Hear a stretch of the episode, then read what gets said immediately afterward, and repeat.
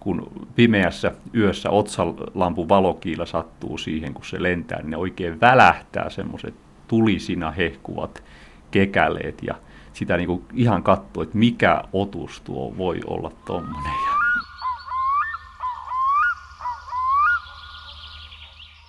Miksi joku harrastaa perhosia? Mistä se kipinä oikein lähtee? Perhosharrastaja Tuomo A. Komulainen keräsi parhaita perhosjuttuja harrastajilta Suomen perhostutkijan seuran kustantamaan ja tänä vuonna ilmestyneeseen kirjaan Konkari Robiinit. Alkutekstissä hän kirjoittaa, että kirja on eräänlainen lepidopterologinen, siis perhostieteellinen leirinuotio. Perhosharrastajien merkitys onkin ihan keskeinen tieteelle ja Suomen perhoslajiston tuntemuksen kannalta. Mutta se tuntuu olevan kuitenkin vain yksi puoli perhosharrastuksen viehetystä. Harrastajajoukko on hyvin laaja. Mukana on metsästäjää, keräilijää, tutkijaa, romantikkoa, esteetikkoa, haaveilijaa, sanan molemmissa merkityksissä. Joku kerää fiiliksiä, joku havaintoja, toinen valokuvia ja joku perhoskokoelmaa. Tuomo kirjoittaa, että kirja on myös näyteyksilöiden tallentamista sisältävän harrastamisen puolustuspuheenvuoro. Miten harrastajat sitten muistavat hienot hetket? Vaikuttaa siltä, että hämmästyttävän hyvin.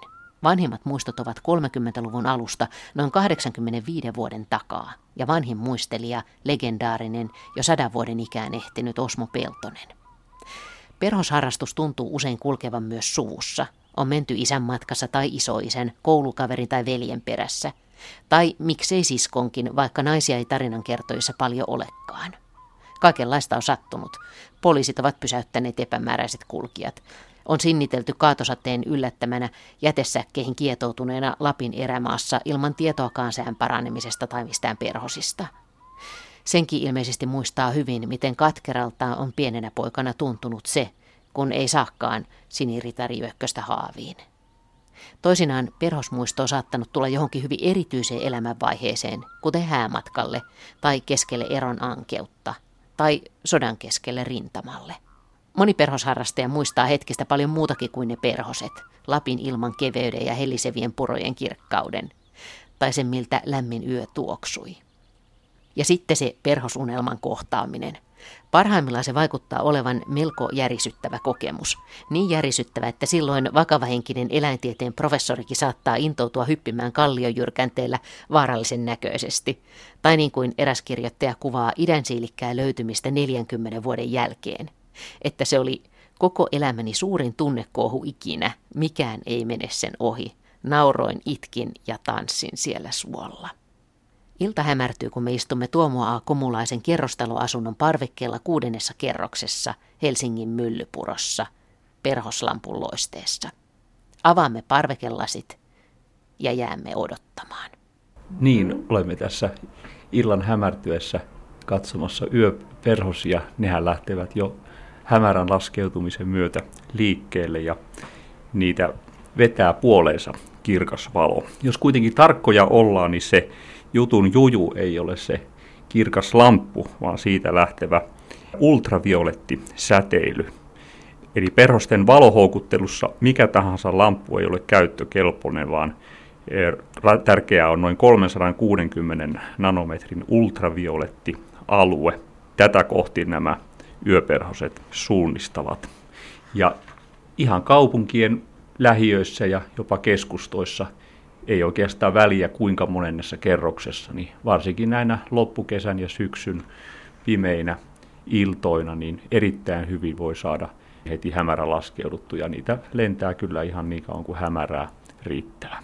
Me istutaan täällä nyt sun parvekkeella ja hämärä laskeutuu, niin mitä tähän voisi tulla? Sanotaan, että se mitä, mitä on, on tullut, mikä on, on tämmöinen oikeastaan hätkähdyttävän näköinenkin, niin Suomen suurin hämykkö, aiemmin luettiin yökkösiin, mutta tämmöinen kuin siniritari-yökkönen, katokala fraksini, joka on, on, on siis oikeasti tosi komea, näyttävä yöperhonen ja sen kärkiväli on jopa, jopa yhdeksän senttiä, niin se lentää juuri tähän aikaan ja se tulee sekä valolle että syötille ja se on kyllä hätkähdyttävän näköinen, kun sen ensimmäisen kerran näkee, että voiko tuollaisia ihan oikeasti olla Suomessa. Nyt on vielä tämmöinen hämärän hetki, että aurinko on laskemassa ja taivas on vielä aika vaalea, mutta kohta tästä pimenee. Se on ehkä hyvä, kun sulla ei ole naapurit ihan lähellä, että kun täältä valo loistaa, niin he eivät häiriinny, vai onko tullut valituksia? Ei ole kyllä tullut, tullut valituksia, että kyllä tämä oikein hyvin luonnistuu tosiaan omalla parvekkeella. Ja ihan tässä hämärän laskeutuessa niin tämä laji, joka on itseäni aina viehättänyt suunnattoman paljon, niin, niin tämä kiertokiitäjä Agrius convolvuli on tämmöinen, joka aktivoituu pian hämärän laskeuduttua. Jos nyt puhutaan vielä siitä sun suosikista kiertokiitäjästä, niin missä se nyt tällä hetkellä on, missä se valmistautuu lähtemään liikkeelle ja lentämään kohta tänne meidän kanssa, tänne parvekkeelle? Kiitäjät, perhoset yleensä ottaen ne päivät nukkuvat tämmöisessä y- yölepopaikassa. Se mielellään tämä laji asettuu semmoiselle pinnalle, joka on saman värinen kuin se itse. Kiertokiitäjän yleisväritys on tämmöinen harmaahko, esimerkiksi joku ladon seinä tai vaikkapa tuommoinen puhelinpylväs, sähköpylväs niin, niin tota, tai puun, puun runko on hyvä, hyvä paikka. Semmoinen, mihin se maastoutuu hyvin ja siinä se on siivet laskostettuina yöperhosille tyypillisesti semmoiseen vähän kolmiota muistuttavaan muotoon. Ja siinä se, jos sitä vaikka, vaikkapa niin tota, koskettaa siinä, niin se ei suinkaan siitä pyrähdä mihinkään, vaan nämä yöperhoset, varsinkin kiitäjät ja yökköset, ennen kuin ne ylipäätään pääsevät lentoon, niin ne tarvii värisyttää siipiä ja tällä tavalla lämmitellä, aivan kuin lämmitellä moottoriaan, että ne saavuttavat riittävän lämpötilan ja vasta sitten jonkun aikaa lämmiteltyä ne siitä pyrähtävät lentoon. Tietysti sitten kun ajatellaan, että tämä kiertokiitäjä on kotoisin tuolta trooppisilta ja subtrooppisilta seuduilta, niin sillä on kyllä vähimmäisvaatimukset, että kuinka alas elohopea saa laskea, et, et, et, että se ylipäätään lähtee lentoon. Ja oma havaintoni on, että, et, että jossakin yhdeksässä asteessa se saattaa vielä lentää, mutta sitten jos on siitä kylmempää, niin silloin sitä ei kovin paljon kannata, kannata niitä uhrata aikaa kukkien äärellä päivystämiseen.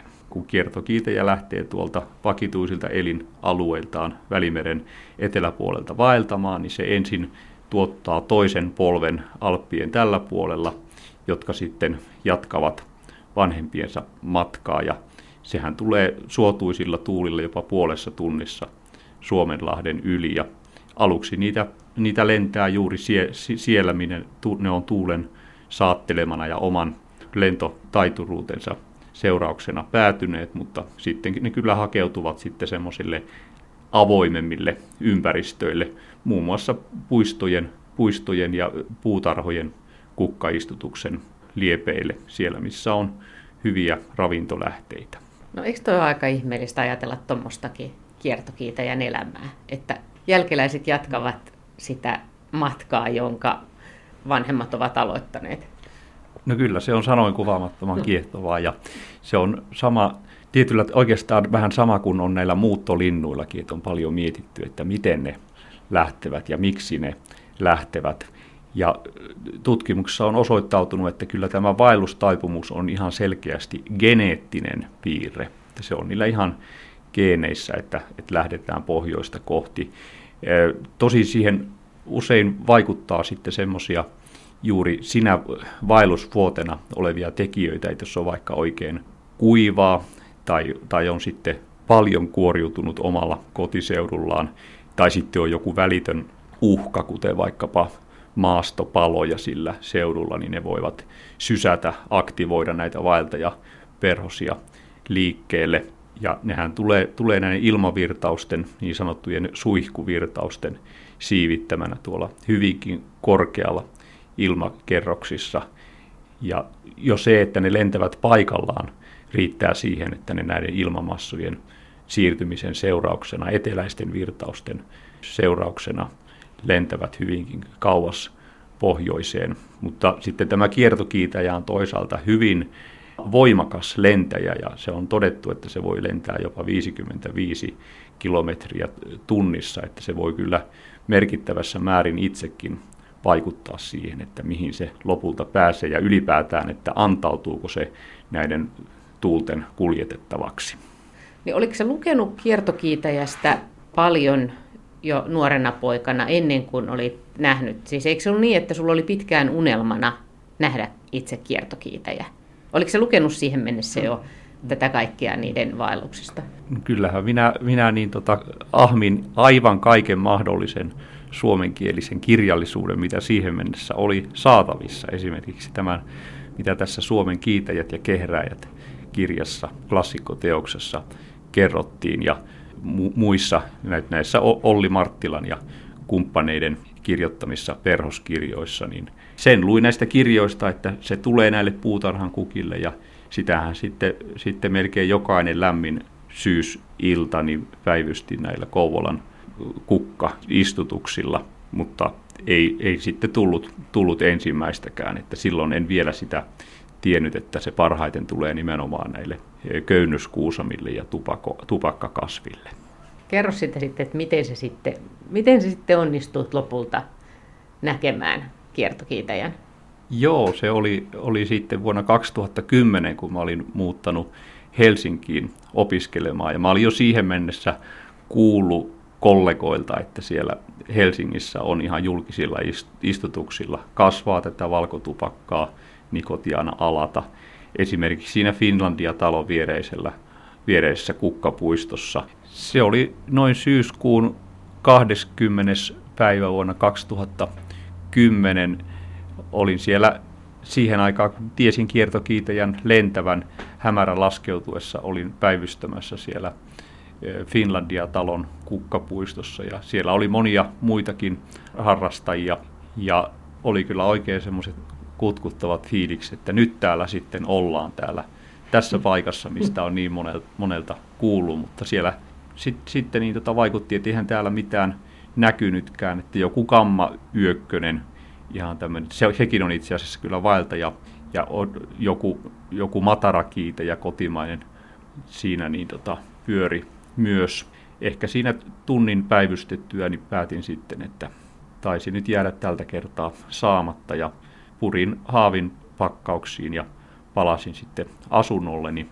Mutta sitten vielä samana yönä, kun mulla tuli mieleen se, mitä mä olin kuullut aikanaan jo Kouvolassa jotenkin kokeneemmalta harrastajalta, että se kiertokiitäjä lentää myös toiseen aikaan. Se voi, voi toisaalta lentää pitkin yötä, mutta, mutta, mutta myös ja varsinkin aamuyön hämärissä on semmoinen toi, toinen pulssi, jolloin sitä on saatu esimerkiksi yöperhosvalotuksen jälkeen. Ja mä säpsähdin here, hereille silloin aamuyöllä ja tämä tuli mieleen ja siinä keittelin kahvia ja mietin, että pitäisikö se kuitenkin ottaa vielä revanssi, että, että niin tota, uuden Helsingin Sanomien mukaan niin se oli keli kuitenkin kylmenemässä, että kohta olisi tulossa semmoisia niin viileitä öitä, että sitä ei enää kannattaisi etsiäkään. Ja niin mä sitten yöjunalla lähdin sinne samaan kukkapuistoon ja siinä,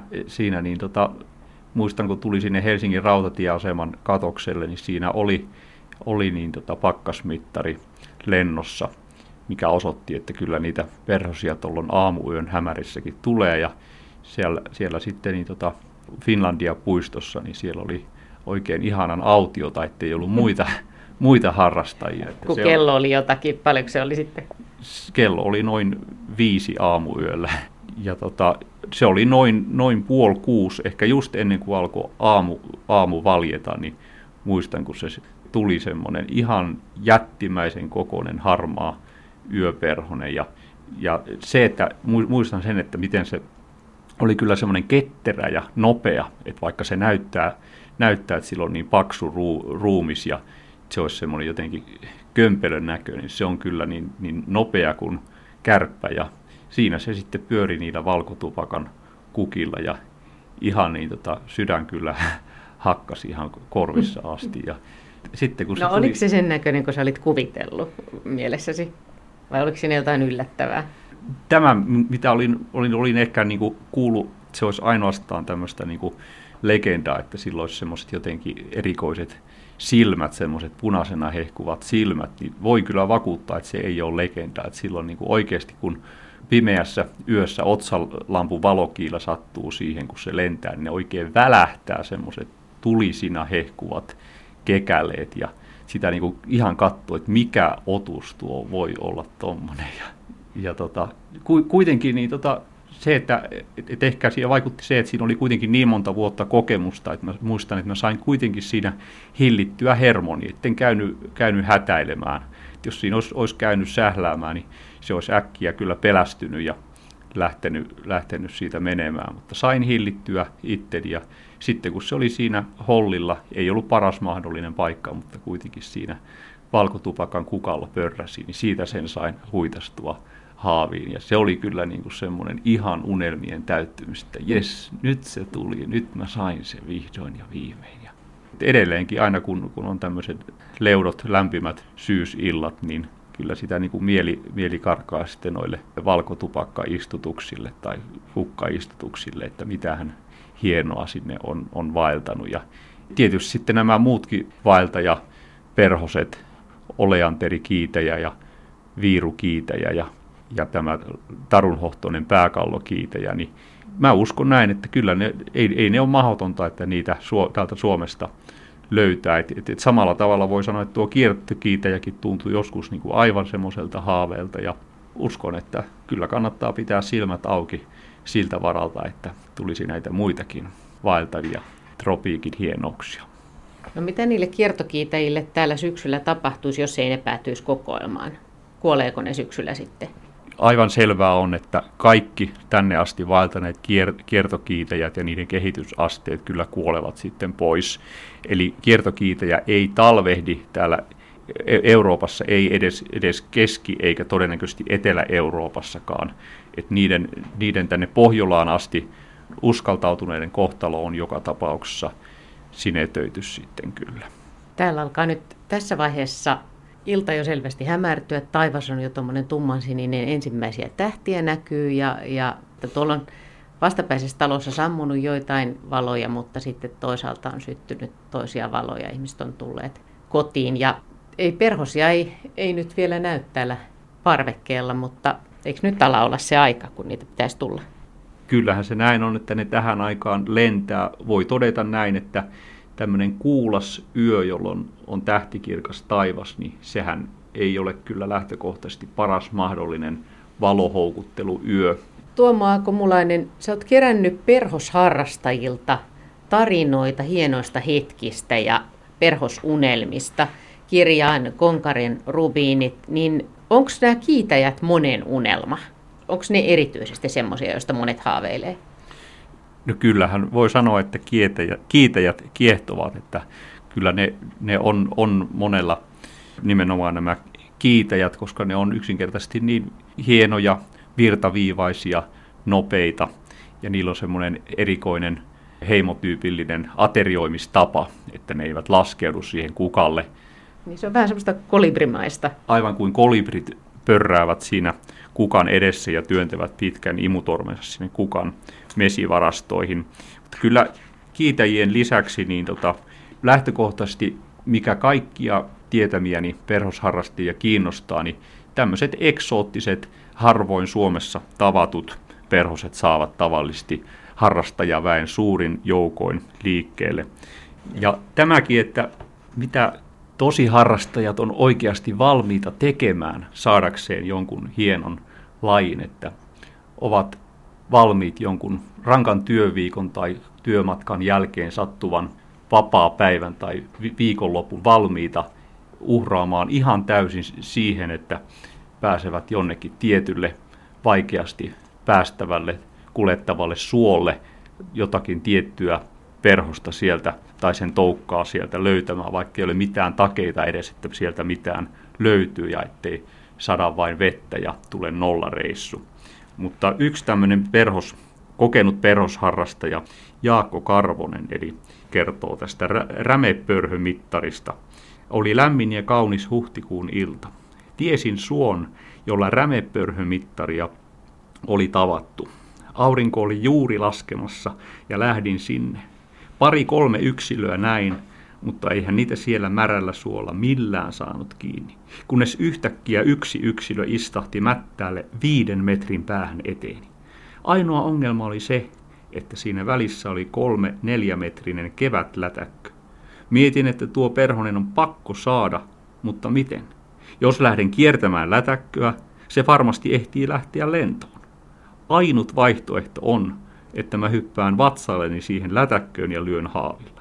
Ja ei kun präiskis siihen veteen, rämepörhömittari jäi haavini alle. Kun tulin sieltä umpisukkeluksista kolmeasteisesta vedestä, riemun kiljahdukset kaikuivat. Ensimmäinen lapponaaria oli saatu.